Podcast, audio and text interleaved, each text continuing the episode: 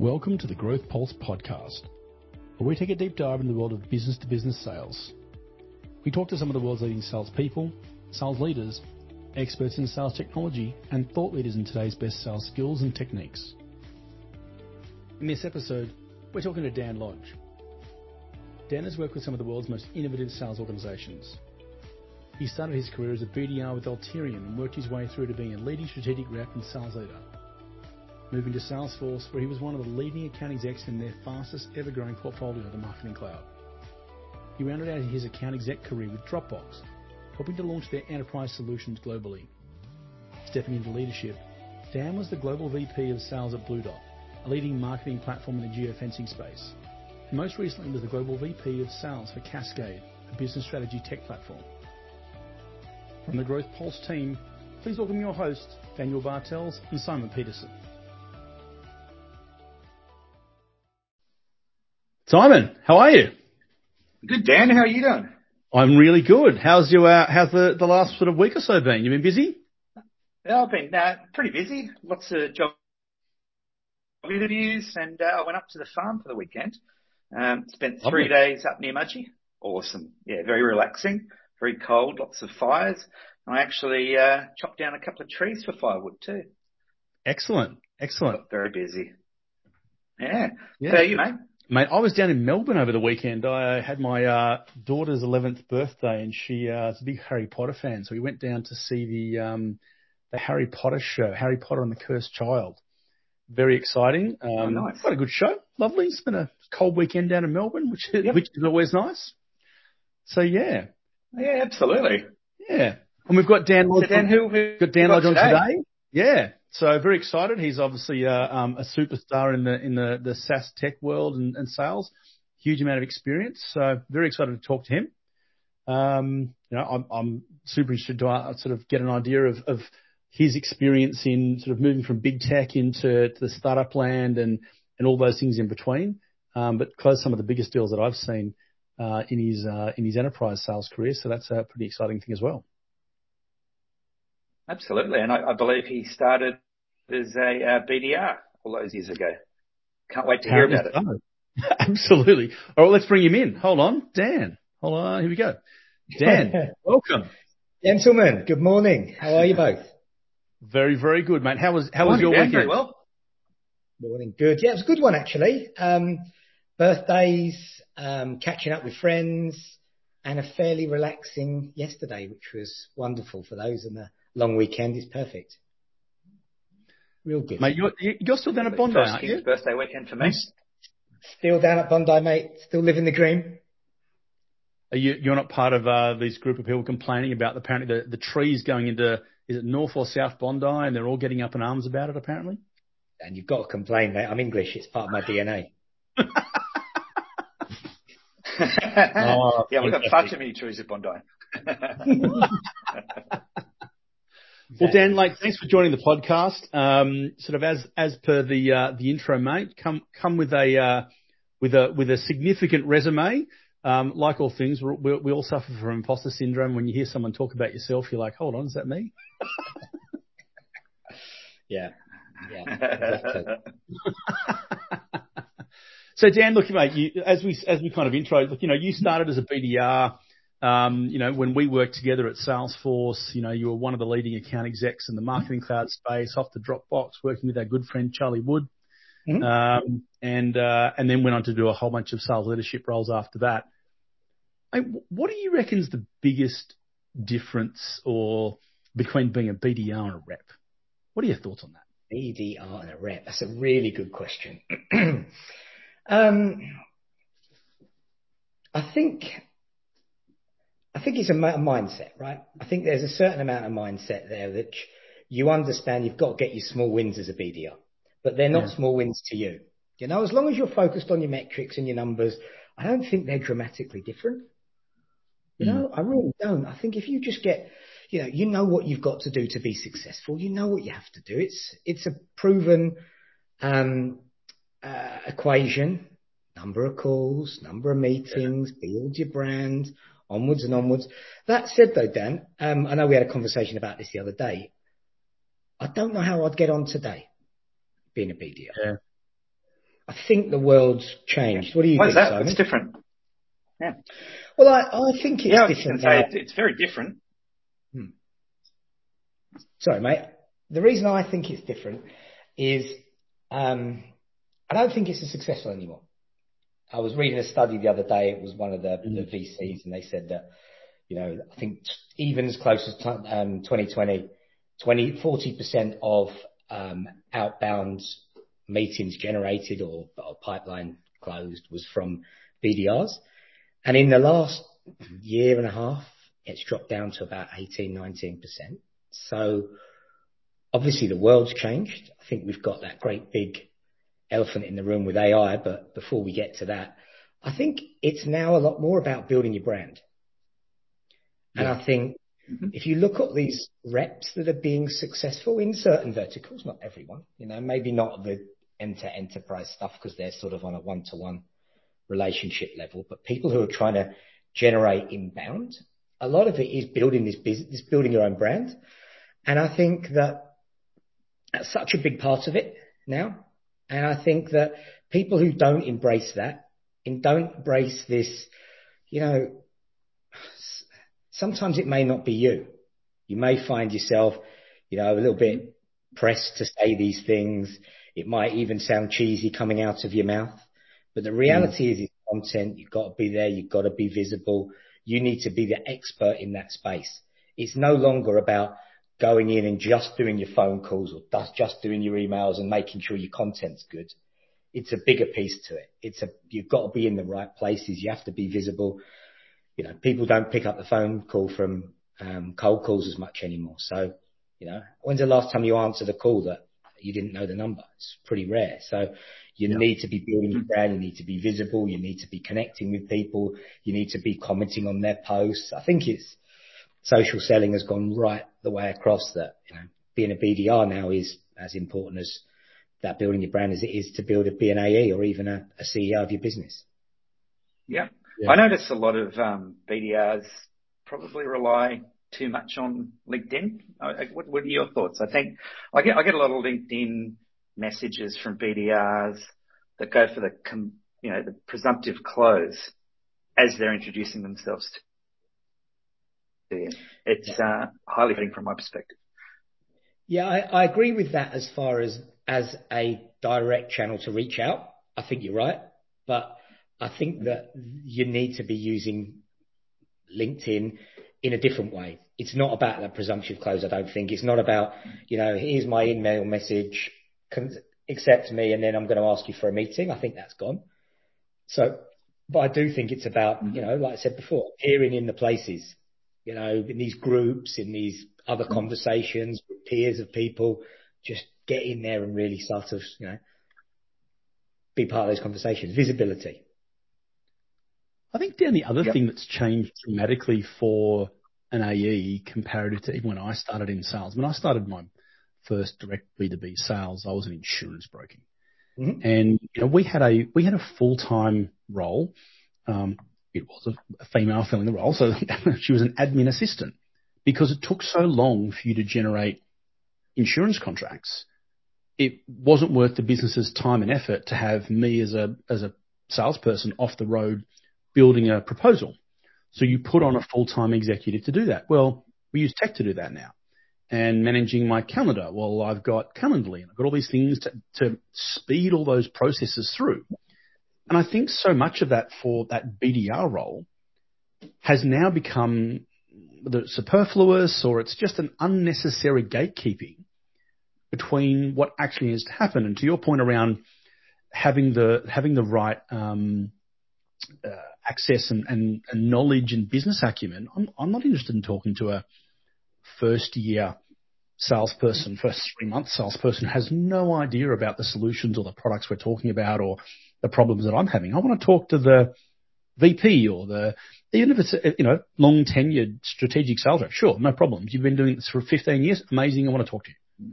I don't want to talk to your admin assistant. That's not the person that I want to talk to. And I think so many, you know, you mentioned tech and AI and so many of these things are easy now for you to, I mean, here's the three of us. I don't have anybody else helping build, put this together. You know, I'm pressing the buttons to make this yeah. podcast work. Um, whereas back in the day, we would have gone to a venue and there'd be someone sitting in the back room pressing the buttons and well, just, we don't need that. So I think that role of a, of that functionary below you is becoming less and less valuable and people see the gatekeeper process as unnecessary, which then asks the question of, okay, so how do I get my start? How, how do I step into sales? Um, so I want to be a salesperson. You know, what's the what's the thing that I need to to do to step into that that first level? What what, what do you mean? As in role or as in what? Well, I know when I when I you know my my very first sales role, I sold mobile phones. Um, and someone had to take a punt and said, "You've never sold mobile phones before." I'm I'm now happy for you to stand in a shop and pretend that you know how to sell mobile phones. Someone being a BDR when you're stepping into a, a startup or one of the larger tech firms you've never sold before, but I'm definitely not giving you a territory with a you know million dollar quota or even half million dollar quota when you've never sold before. That typically entry that entry point used to be a BDR. So if you don't have those roles anymore, or they're becoming less and less, like there's a, there's a much smaller pipeline of people coming through, how do you feel that? So that's a really good question. I don't think I'd even thought that far ahead, to be honest with you. Um, I think that it's a, it's a really interesting thing, right? The role must exist because there needs to be a way into it. Mm. You know, there is maybe it's maybe as you said, then maybe it's not a BDR, maybe it's more of a sales admin, maybe it's maybe it's someone who can shadow or share, or maybe there's certain maybe enablement becomes more focused around, you know, people who are shadowing and are actually doing the job rather than yep. reading it out of a book, reading it out of a textbook. Because there's certain things in. I guess. Um, sorry, Tom. Yeah, that's all right. I guess you know one of my experiences is when I'm talking to salespeople that are a bit more tenured and you know the role of the BDR, etc. Um, I, I challenge you both to say it's how a salesperson uses the BDR and how they engage them in all of the activities of the sales cycle to get the best out of them. So I'm mm. not going to just ask them to cold call A to F today and say, get me 10 meetings. I'm going to sit down with my territory. I'm going to prioritize them. I'm going to have a conversation about the problems I get to solve. And I'm going to involve my BDR as a collaborator rather than as a flunky that just goes and makes a bunch of calls. So I think yeah. to your point, Dan, Mm. You know, starting out young in sales, you don't know what you're doing. As you work with a seasoned salesperson and do more meaningful tasks, you'll come up to speed faster. You get a good sense of what the problem you're trying to solve with your customer and you'll get a flow of the, the sales cycle. And yes, you've got to do some of the mundane tasks, but I think our challenge as sales leaders is about inspiring our sales guys to use their BDRs way differently. Yeah, but then you put a little bit more pressure on the on the sales person, the AE, for example. Mm-hmm. You know, everyone has a different way. There, I've worked with salespeople who are inclusive, who want to be part of that and want to use you in the journey. And then I've got others, the typical lone wolf, that don't want you anywhere near. And all you're doing is going to the cafe, the coffee shop, the coffee shop, and just bringing back a latte. There are two different approaches to that. So yep. there needs to be a certain pathway still. You know, you're, you being a successful mm-hmm. rep, uh, a BDR rep can't just depend on who you've got as a, as a, as a mentor. Even though it will. Mm-hmm. Well, that's a good question, Dan. I yeah, mean, no, I you and I, I know, over our career have both been, uh, called lone wolves at different stages, but I don't think anybody would regard us now as being lone wolves. What do you no. think? What do you think the the maturity? I think there's a thing that takes you from being one of the team into being a lone wolf, and then there's another maturity curve to get you out of it again, right? What do, what do you think that looks like? I mean, in your, in your experience, I kind of know what, what happened to me, but what, what was your kind of experience kind of going through that, that trajectory? Yeah, I think for a long time, um, I, I was very lucky when I was at Alterian and I did, went through the BDR route that I worked with a guy called Chris Chu and he's one of the best sales leaders or sales people I've ever met in my life. Right.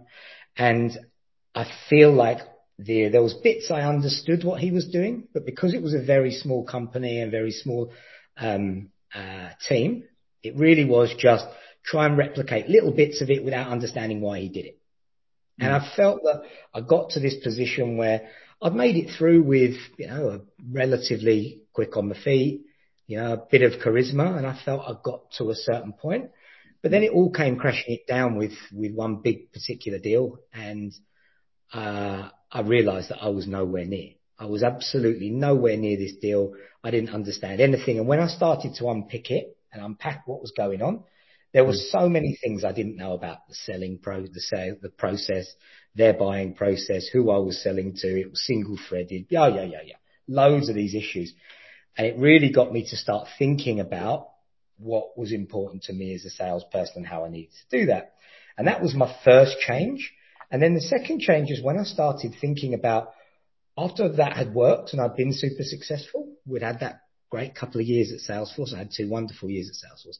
And the third year was tough, right? My mm. third year was a lot tougher from Salesforce. I think you, Dan, you managed to um, evolve quicker into selling a different mm. product space and the culture. I think you got a bit quicker than I did.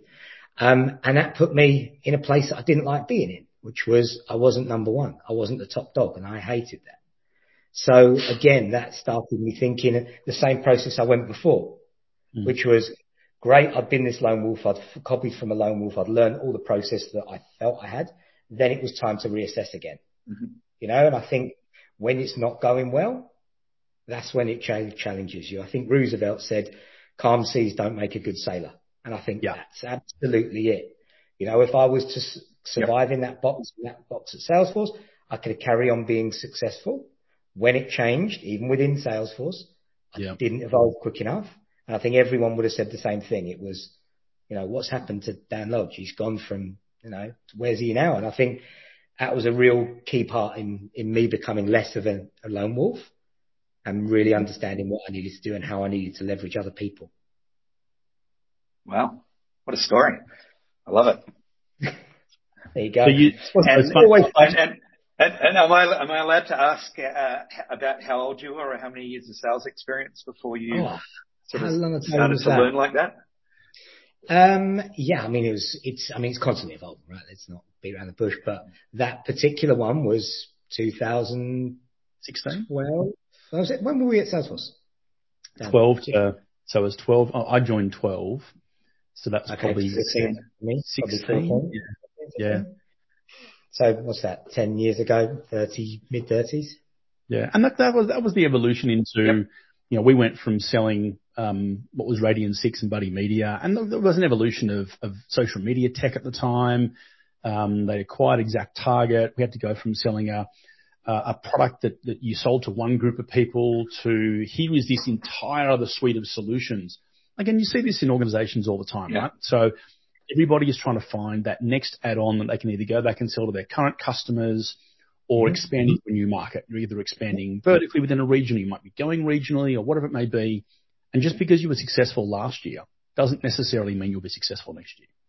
Yeah. You know, and I, and I think it's, I actually saw, um, of all people, Ed Sheeran talking about this on, on a, on a clip on the weekend.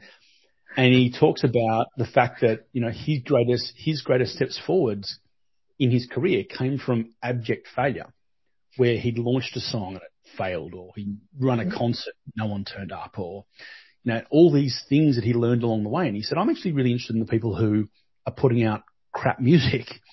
Um, he said, I'm, I'm interested in the, on the factor of the, that where did they come from and how far have they evolved? And now I can kind of see someone in two or three years that I'm going to be able to collaborate with because of where they've evolved into.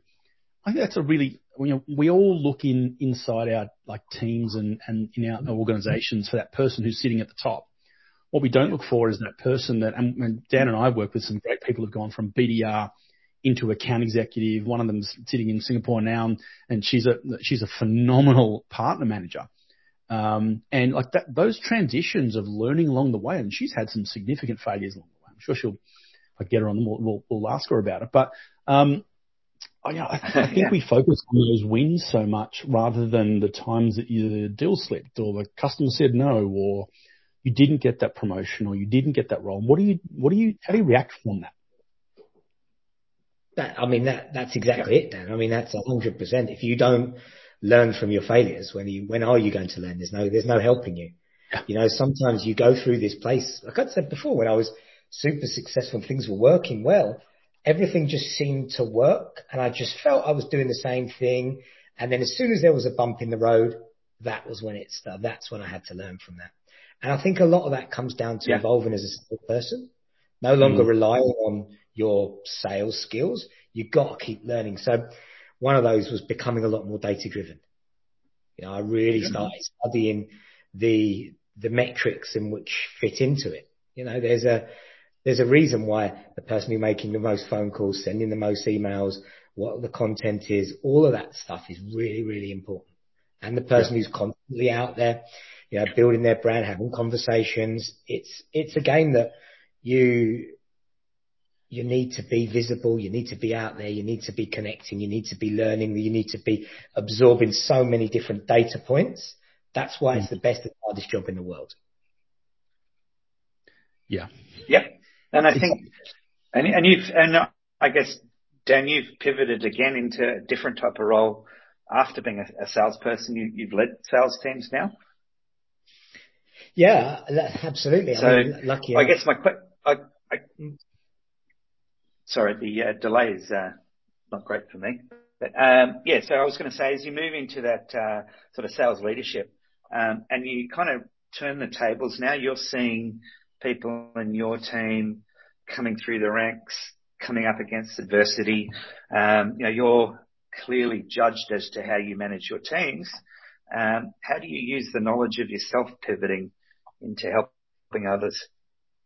Yeah, that's a good question, Simon. I think the most important thing I've found about being a leader is is people you're managing. You know, you're not managing robots. Yep. Everyone is different. Everyone learns differently. Everyone has different motivators in their life. Everyone, um, everyone has different things that they want to achieve, you know, family pressures and whatnot. And I think yep. the most important thing about being a leader, whether it's sales leader or anything, is you need to know who you've got in your team and what motivates them. And I think that is such, such an important part to everything and something that we as sales leaders, we overlook, uh, overlook. We just look at numbers and we just look at people and we push mm-hmm. people and we push people and it, it doesn't work like that. There's more important things in the world in, for people's lives. You know, this is a job, right? It's great. We earn loads of money, but it's a job. Yep. We're not curing kids from cancer.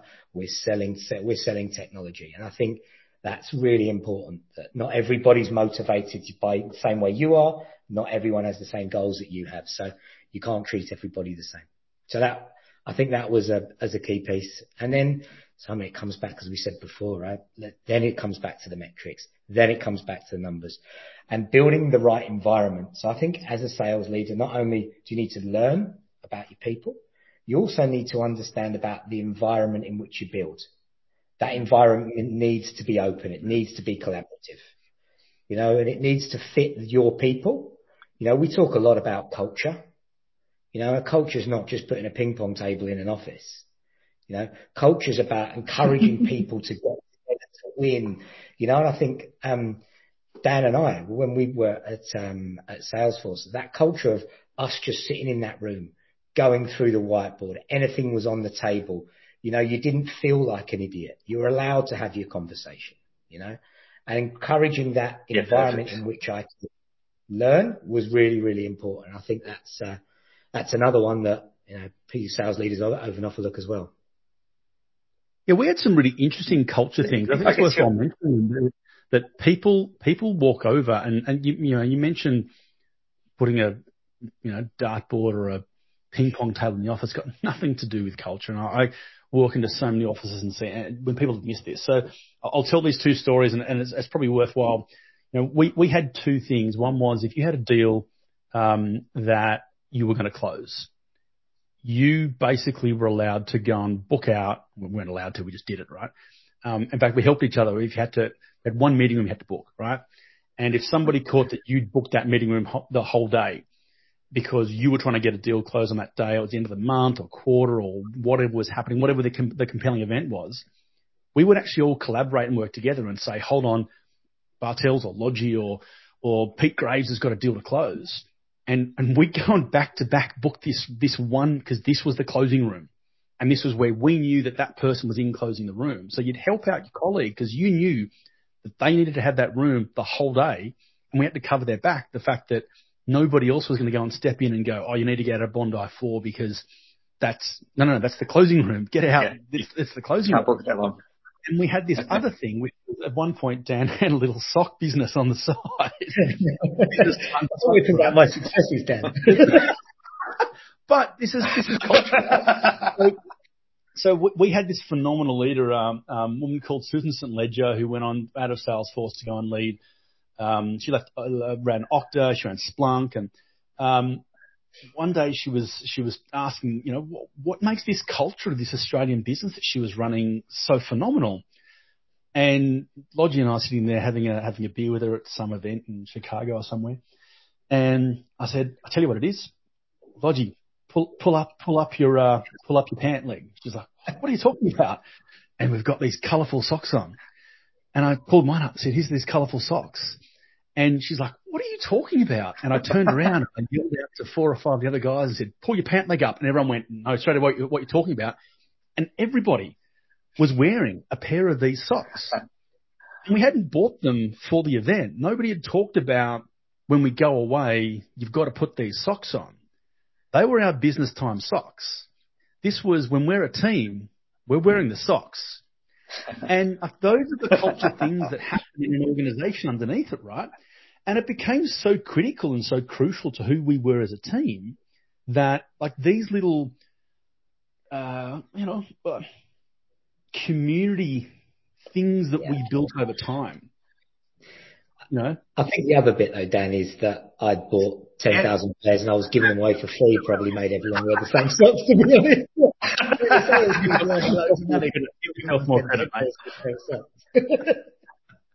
But I think, but it, it's those times. I love it. What, what's a team, right? When you see people, when you see groups of people do those things, you know, you, you. Yeah, that's. We, we've all we've all watched international sporting events, and when all of a sudden the the people that aren't even playing know the team song, and they all know it, and they all sing it. Like that's what builds and, and drives a community. And then when that team's struggling, they still all turn up and buy a ticket because that's what that means to get behind a group and actually drive a culture and drive a motivation. And I think too often we see Absolutely. You know, leaders, HR people, whoever talk about, I'm going to put some, you know, there's a constant meme kicking around LinkedIn and Instagram at the moment about, you know, the pizza party. Yeah, it does, that's not what builds a team. It, it's a hard one because you hmm. want to. It sounds like um, most of that is organic. Sorry, Simon, you go for it. it sorry, that's all right. Um, it sounds like uh, a lot of what you two are describing there is very organic in terms of its team building. So nobody forced you to wear the socks. Uh, nobody, you know, forced you into behaving the way you did about that meeting room. Um, I guess as, as a leader now, how do you, how do you encourage that sort of behavior? And I think you, you kind of touched on it before. You, you make people feel wanted and, and enjoy their time, etc. Yes, you've got to focus on the numbers, but there's something else in there that you, you're kind of describing that builds an organic uh, feeling that a team's really doing well. Yeah, look, I think you've got to be there ready to invest in people. You've got to be there. They've got to get, you've got to have their back.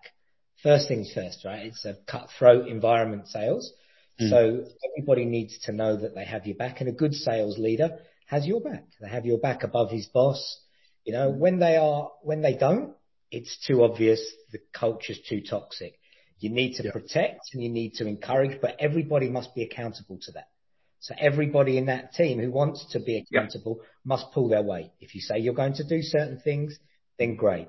Then you build that innovative cultural where it's teamwork. I mean, you still needs to be competitive. You still need to have the leaderboard who's top dog, but you can't be, it can't be all about that because that then changes the culture.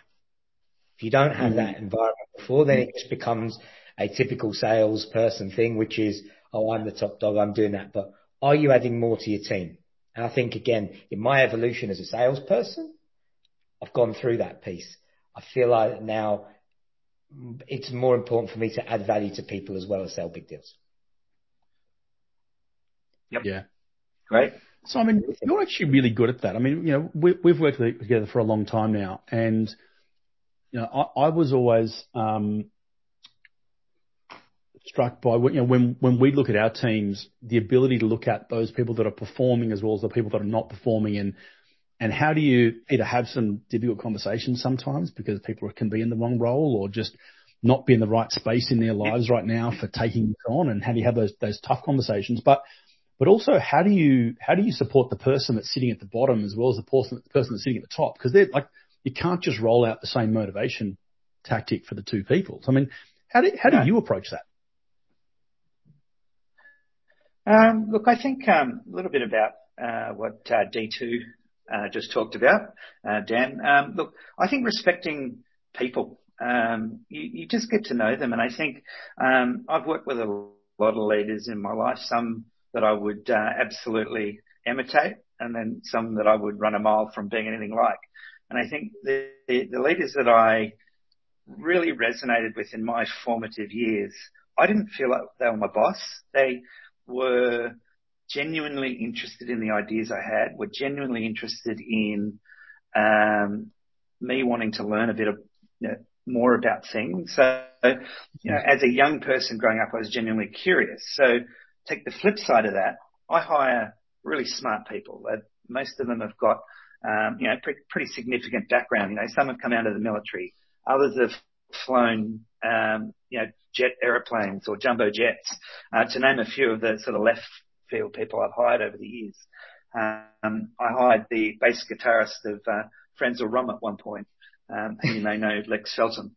Um, yeah. I, I, um, you know, it's, and, and I don't only hire people left field, but I guess what I'm saying is those sort of people have done something in their background, um, mm. are genuinely curious. And I think as a leader, I then want to talk to people that are just starting out in their career. So I'm really curious about them, what motivates them. And 99 times out of 100, these people have got a wonderful story. So once you get behind the story of the person you're leading and what motivates them, a little bit about their family, you talk to them about, hey, look, that presentation you did the other day, that was pretty shit, wasn't it? Um, let's have a, a chat about how you felt going into it, what you thought about beforehand? Did you prepare as you were delivering it? Did you know what you were going to talk about, what you want to leave the, the, the prospect with? And you do it in such a way that it's not combative. I know everything and you don't. And I think then the next step is rather than me telling that person how to do a good presentation, it's, I think they know how to do it. You tell me, what would you do differently next time? And then we workshop together. So very much the nature of it is, and it's time consuming, right? Um, but you can typically knock off a conversation like that in about 30 minutes. And mm-hmm. if you're genuinely curious about the person, you dig into them, you understand them, they'll want to do better for you and they'll come and ask you. And I think the other thing that um, is absolutely critical is you foster that. So it's not just me to my team, it's people amongst each other. So you're allowed to ask a dumb question. You're allowed to say, I don't know what to do next in my deal. And if you have a bunch of people around that see that I'm not going to be overly critical of everybody that makes a mistake, the team themselves will start talking to each other and opening up and learning. So I think that's that's one of the secrets. Simon, on that, really, really, absolutely, I agree with absolutely everything there. And obviously, you're a, an expert at this. I have a question for you, if that's all right, on this kind of podcast. How do you know when to? Of course it is. Thanks, mate. How do you know when to stop investing in the person? How do you know when you've created that? You want to invest time in people. How do you know when enough's enough? There's other places that I can be focusing on or helping the other rest of the team. And we may have to manage this person out of the business, for example. Uh, I can think of quite a few of those over, the years. Um, look, I think um, you know one particular incident I had with a, pretty good salesperson um, that, you know, we, we got on with. It was all good. I felt I'd invested a lot of time in helping them and, and I, I got a lot of angst back, um, a lot of anger, a lot of just not really wanting to engage in a two-way conversation. So they weren't angry about something in their personal life. They weren't angry about other things. They just weren't vested in us talking openly to each other. Um, and then when the numbers started to decline, you just and, and I'd always said, look, if I've got a problem with a person, I'm usually pretty honest with them up front. Here's where it's going. Let's work together. And if it doesn't get there, they know. Uh, and I remember the conversation I had. It's, look, sorry, mate, it's, um, you know, it's time to go. We've, we've had this conversation. But the point I gave up on that is when the two-way conversation wasn't being entertained. It was me trying to lean in and be curious, and all I got was a lot of angst and frustration directed at me. Um, and that's, you know, that's a shame. I've had a couple of those. Um, I've had others where I'm really good friends with the person and I've had to let them go. And that's the toughest one. That's, that really is tough. And, um, the person I'm thinking of is actually a reference for him in his next role. So it was never personal. Um, but it was, I had to separate what was right for the company and what was right for the person. And, uh, that person is doing exceptional things, uh, in technology elsewhere. So, you know, I think you do have to give up at some point on it. Um, the tell for me is when they stop investing in the two-way conversation. Yeah. And I think you've just, you know, said a really important piece as well. Not only that, you know, understanding from, you know, you read people obviously being a leader, but not, them not investing. The other part I think was a really interesting point you made, which is, um, surprises are only for birthdays. It can't be a surprise. If someone knows they're going to get, they're having these conversations, it can't be the, hey, this is your performance review. And they go, what? I had no idea. It's got to be documented. They need to know mm. everything needs to be accountable. The, the, the numbers and the, the expectations. You know, there needs to be almost a team charter in place. I want you to commit to win and I want you to mm. commit to do these other things. You've got to update Salesforce. You've got to mm. do your handover doc this way. You've got to engage with SEs and, yep. and, um, uh, the CSM team in this way. And once you've committed to that, then I've got something that we've all got as a base mark and a benchmark. And from that commitment, then there's no surprises because you've not done this, this, this and this. And I've got real examples. It no longer becomes personal. It no longer becomes, oh, mm-hmm. I don't like you. It's because you didn't do these five, these five or six things. Yeah. Yeah, I think, 100%. I think sales is kind of unique in that perspective because unlike many other roles, we have a built-in barometer measure scoreboard of what your results are, what and, on whatever time frame you measure them. And typically, even if you're on a annual number, I'm recording the numbers along along the way. If you're on quarterly and monthly, weekly, daily, whatever it is, like you know along the way how I'm performing. You know, if you're in retail and you've got a, you've got a daily number, you know by lunchtime, I'm not going to get there today, right? If you're on a monthly number, you know on the yep. weeks through the month that hey, I haven't, I just don't have the runs on the board that this is going to look pretty bad.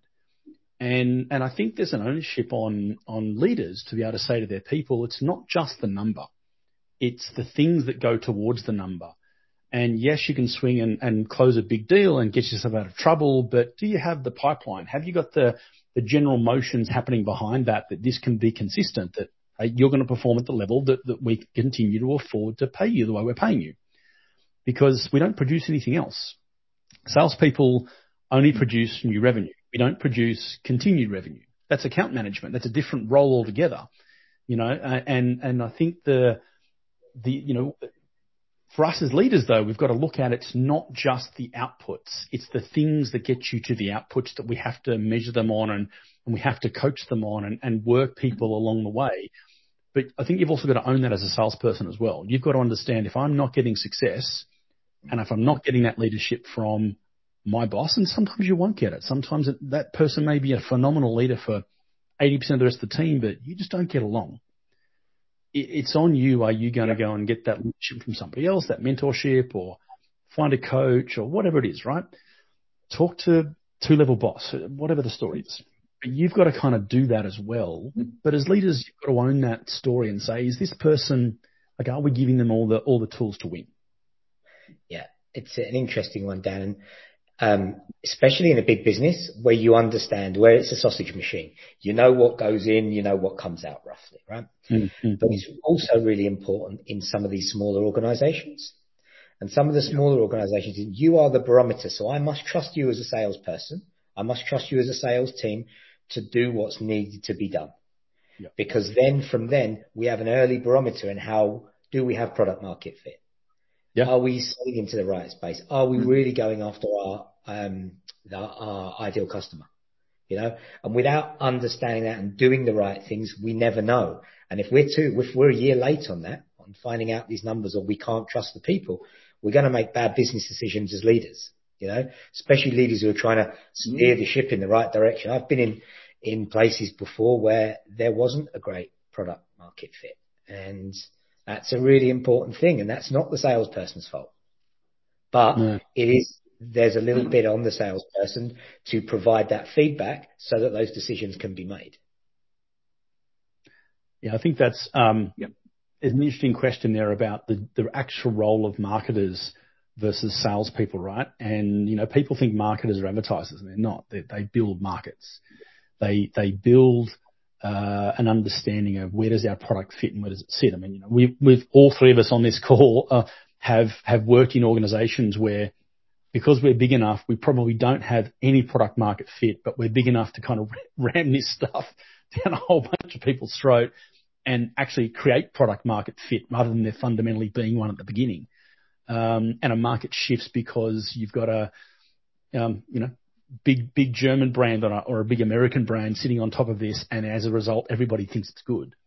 Um, it isn't necessarily the case, and there's a whole bunch of competitors who've probably got a better product than you, but they don't have as wider wider sales team or um, you know a, as good a fit to you know just getting people through the door to, to run those transactions. So it's an interesting sort of challenge for organisations. Isn't, that, isn't that part of the fun working for smaller businesses after working for a really big one or two in your career? Dan, I know that's your path. Oh God, it is. It is. Um, absolutely. But, um, before I take that one, I was just back to, uh, Dan's conversation, com- comment. I think one thing I believe is, especially in a smaller company, everything mm. must, I mean, the big companies, all right, everything must be aligned. And I think the most important thing about this is everybody, everybody must speak the same language. Because you get so many places where there are bits between what's the uh, marketer speaking? I'm speaking, you know, conversions, click rates, etc. That's not the same language that the salesperson. Oh, I'm talking about pipeline generated. Mm. You know, and having a consistent conversation or consistent language across the whole organization is massively important. And it's important because what you, what the marketer's seeing, what the salesperson's seeing, the customer success team is seeing needs to be adopted or understood by product, by engineering, because they're the people who are taking the organization in the right direction. So we should be thinking about what's the pain that we're solving for. That's important. And what's the impact? And that must be consistent across the whole organization because like you said, build, building markets is, is important, but you need every, if you're building a market without the right product to put into that, well, you know, yeah. then you're going in the wrong direction. So yeah, that's something I, I certainly have, um, 100%. have come across and, uh, and come, and, uh, and been on the tougher end of the harder part of, you know, sales is the easy people to point the finger at. You're not, you're not doing enough, but mm. if the marketer's not getting the right results or providing that feedback to each other and have the wrong KPIs and if we have the, the wrong ones for product as well, then, you know, we're going to mm. have a mixed, messed up business. But Simon, you're right. I have been in that, that place between larger company. I mean, at the time, Salesforce wasn't the behemoth it is today. So I presume it doesn't have, didn't have the same yep. politics. There were some politics there, but it was always an incredibly well-oiled machine. And I think there's some really key, um, points that we need to take. And again, I mentioned at the beginning of the podcast, it's a mind, sh- a mindset shift. It really is. If you want to go and move into a, and move from a Salesforce, an SAP, whoever, and you want to go into startup world, well, then you can't, you've got to go with your eyes wide open. You've got to go in expecting that you, the buck stops with you.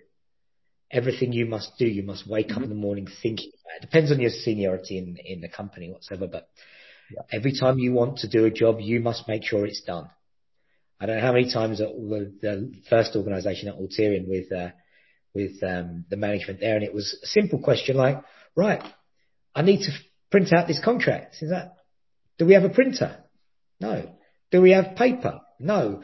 And scenario, it was just get in your car down, pop up the road and go to Officeworks and buy one. That was the answer. But you, that was a mindset. It was like, oh, okay, get it over. Otherwise, that's going to waste half a day. Yeah.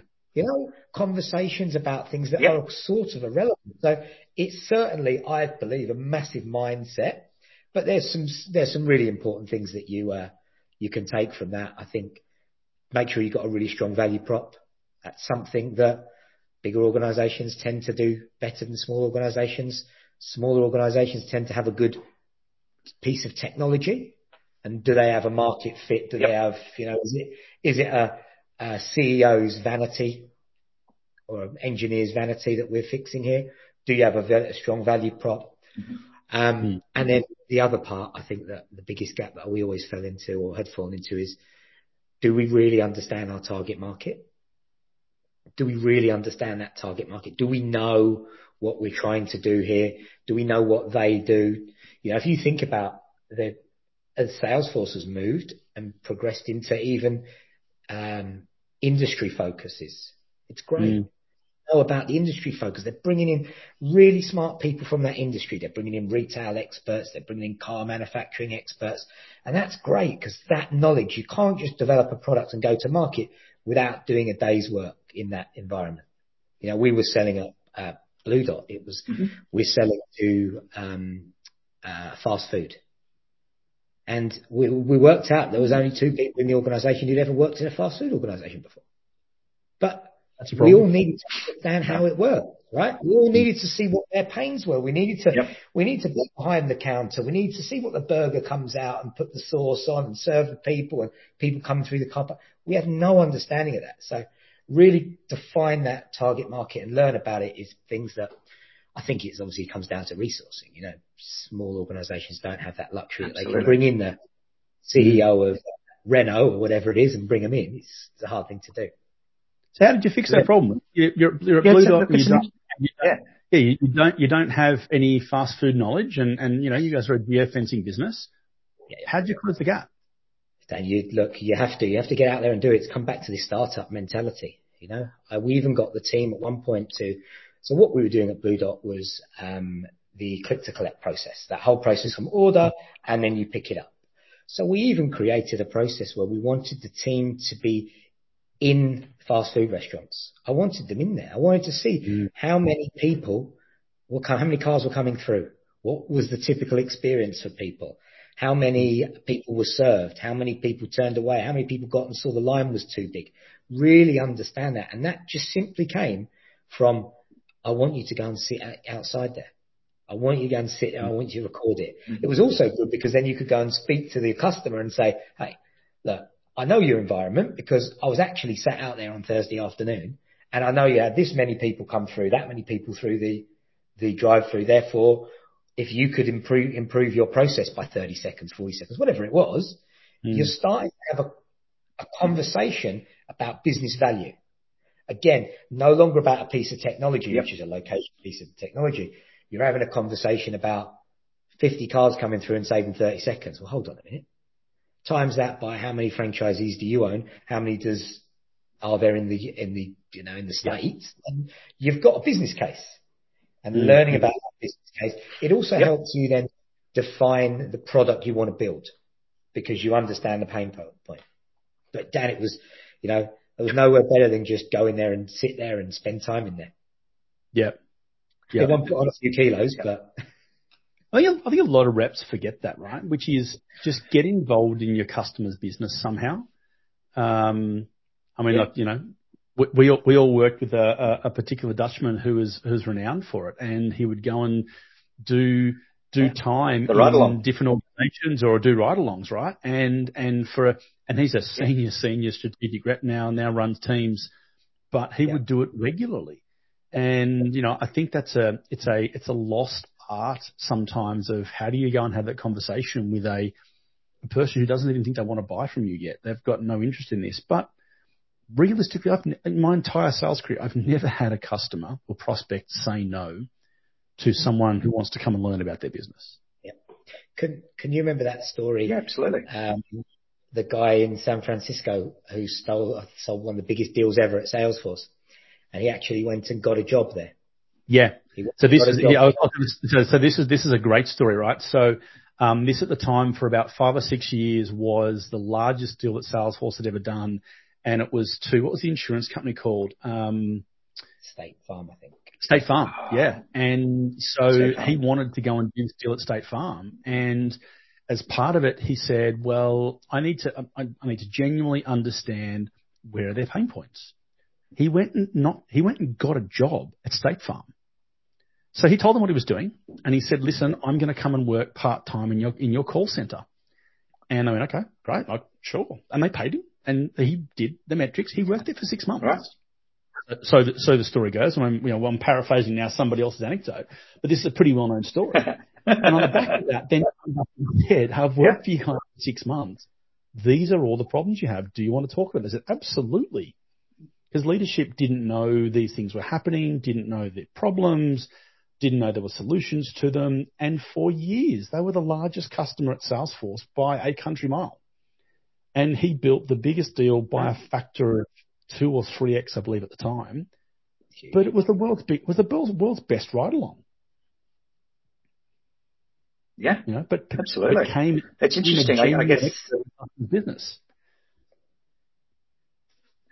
There's, uh, I mean, there's so many anecdotes like that. I think you were, you were alluding to it before. I think there was a certain garbage collection company um, that we were selling to, and uh, he got up at 4 a.m. and literally rode on yeah. the back garbage trucks to understand right. the process yeah. from collecting through to the um, you know to the depot.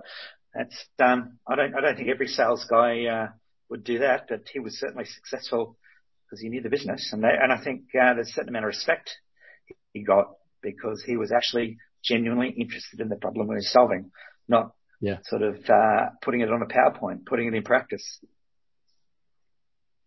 Becomes a different door opener when you say, "Hey, listen, I've got a six-month case study here I want to share with you. You didn't pay any money for, and I'm an expert in this in this technology space. Do you want to talk about it?"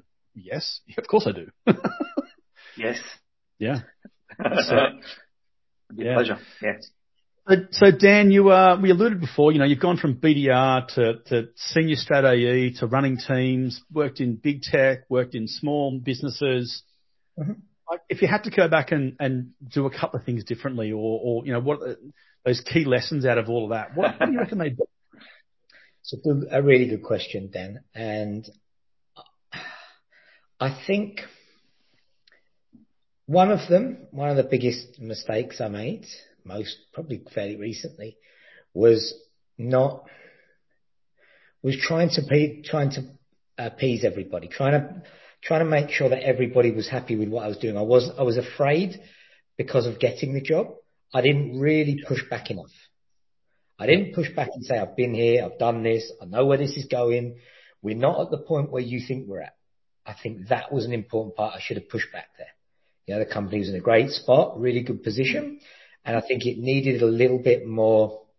Um, it needed a little bit more insight. Maybe it needed two or three voices like mine coming through mm. to say, actually, we're not ready to get to this point right now. I mean, look, it was a hard time. You know, we had, um, you know, the industry changed, right? It was growth at all costs and then it became building a sustainable business and we weren't at a point ready to build a sustainable business. And I think we all needed to understand where we were. So first I should have pushed back and really, you know, made sure that, and the reason I didn't push back is because I didn't have the actual underlying data. Yeah. And I think that's a really key thing, right? Which is we think we're the smartest people in the room, but the reality is this has been done before. It's been done by many, many people earlier than us, smarter than us. So the data is out there. So being able to use this data, being educated, being knowledgeable in this space to say, this is a sales cycle. It typically looks like this.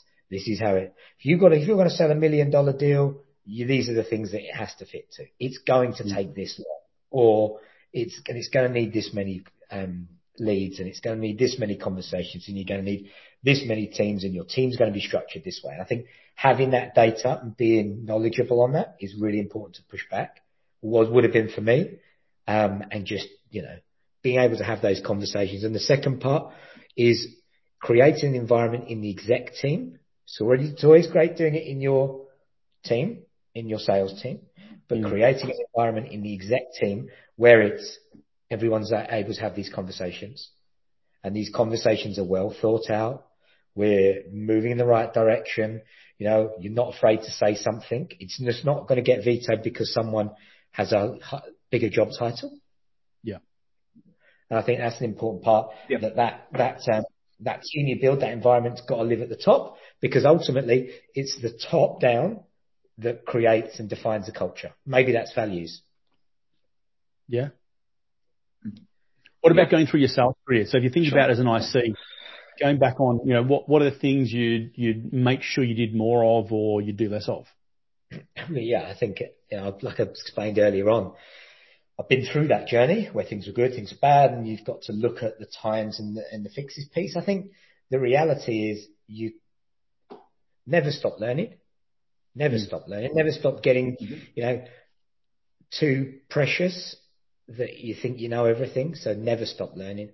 Um, the other one is keep looking again at that data and those numbers. You know, there's no there's no substitute for doing the effort, doing the time. There's no substitute for building the relationships. They'll last with you forever. Look at them as relationships for um, more than just your current work environment. We live in Australia, right? Mm-hmm. We're going to bump into these people forever and ever and ever and ever and ever. It's a big country town. It's a big country town, and we need to make sure we have these conversations, we respect our relationships, and we can use them on and on. So have a view that whenever you speak to someone, you're delivering trust and value. Yeah. It's mm. really important to them and communication. And constantly keep this open, right? You're doing a great job with this podcast. Be invisible, keep talking. The reality is, you know, a relationship with a senior exec can't just exist because it's two days before the end of the quarter. Yes. Can't just exist. It's gotta be onwards and onwards. Look, I think doing the basics right, Dan, listening to myself a lot more, um, and listening to learning what's going on in what I'm doing. Yeah, I mean, I've always been lucky to work with really good people. So it's a team sport as much as you're the one with the you're the head. It's certainly a team sport, and everyone needs to come on that ride with you. And you've got to, they've got to believe in you. They've got to wanna help you. You've got the best SEs, best CS team in the world. Well, let them wanna work on your deals and no one else. Yep. Now, I know we're getting kind of to the top of the hour, but i, we we did kinda mention this in uh, in the the, the pre- prep to this. It's on everyone's sort of general conversation at the moment. What are for the team predictions, AI plus sales plus BDR, what are your thoughts? Mine. It's a really good question. I think that we just spoke a minute ago about the expertise of all the knowledge that we have. Mm-hmm. When, you know, I wish I'd have had that extra knowledge to be able to make a better decision. AI's got that. So maybe it changes the job of the um, VP. Maybe that VP no longer becomes the person who's got the knowledge, who's been around the block. Maybe mm. they become somebody who is better at two things. One is selling, right? And then the second part is actually looking after enabling their team. Yep. So maybe it becomes, maybe you have two people mm-hmm. in that organization that one's the salesperson and one's the person to enable or getting the most from them or knows the data models. I think that it no longer has to be one person at the top. And I think the other thing is there is gonna be no substitute in the account exec place for people and good people.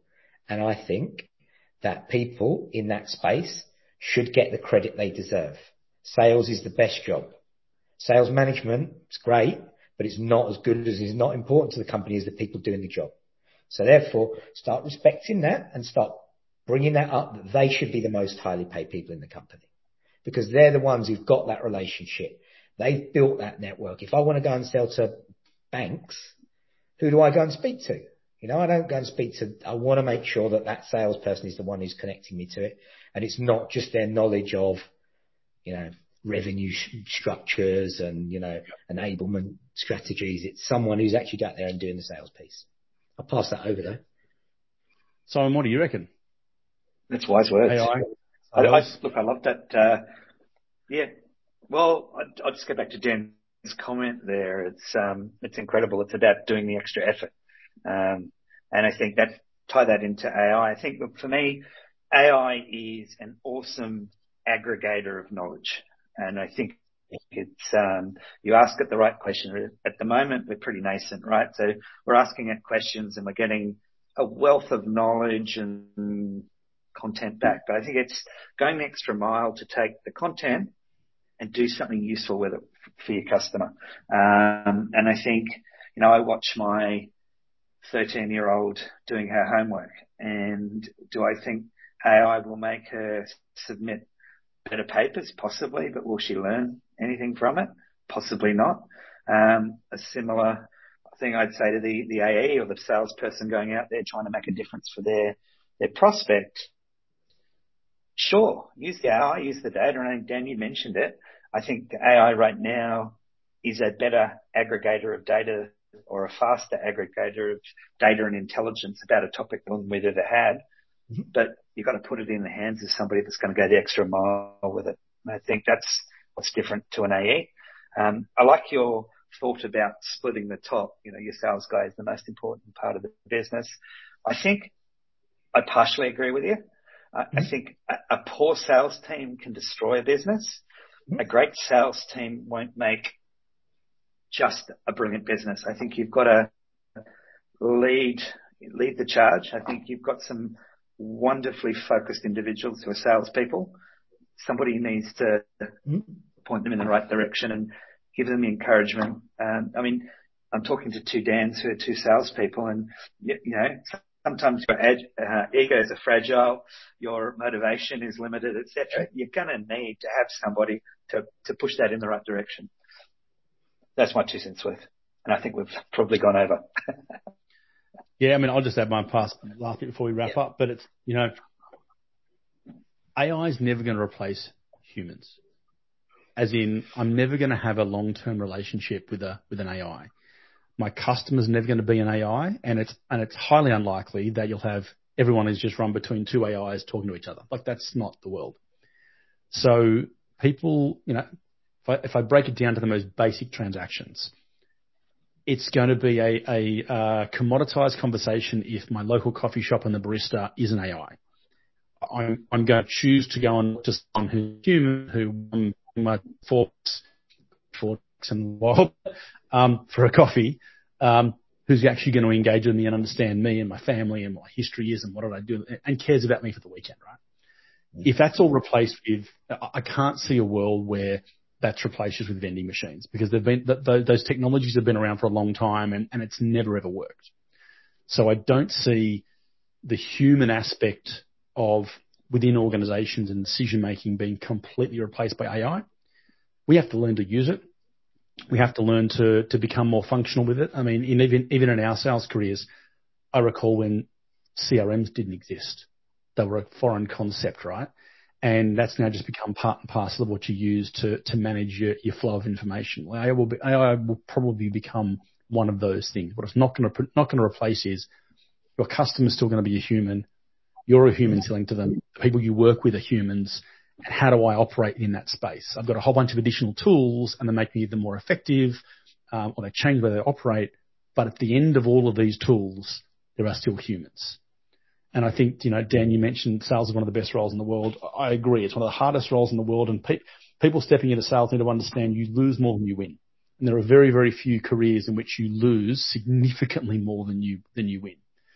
Um, and if you can deal with that, like that's, that's the bit that people get upset about in sales, that, that you lose so often. And you've got to have a thick skin as a result of that. If you can get through that, you can use AI, you can use the technology, then you will make a lot of money and you'll be successful and you'll have a great career. And it's, and it's fun. When you, when you win in sales, it's super fun. it's got to be fun. Yeah, absolutely. Well, absolutely. That's my two cents. Um, Simon, thanks for joining us. Dan, thanks for joining us, our guest today. Um, it's been a great chat. Um, for everyone listening out there, uh, wherever you are listening, please, uh, please subscribe or like, share this with your friends. If this has been interesting, share it with your colleagues. Um, if you have some recommendations of topics or people we'd like, you'd like us to talk to, or if you'd like to talk to us, um, please reach out. Um, we're obviously on LinkedIn, YouTube. There's a Facebook page. Uh, jump on, give us some comments, give us some feedback. We appreciate it. I'll talk to all you guys next time. Thanks so much. Thanks.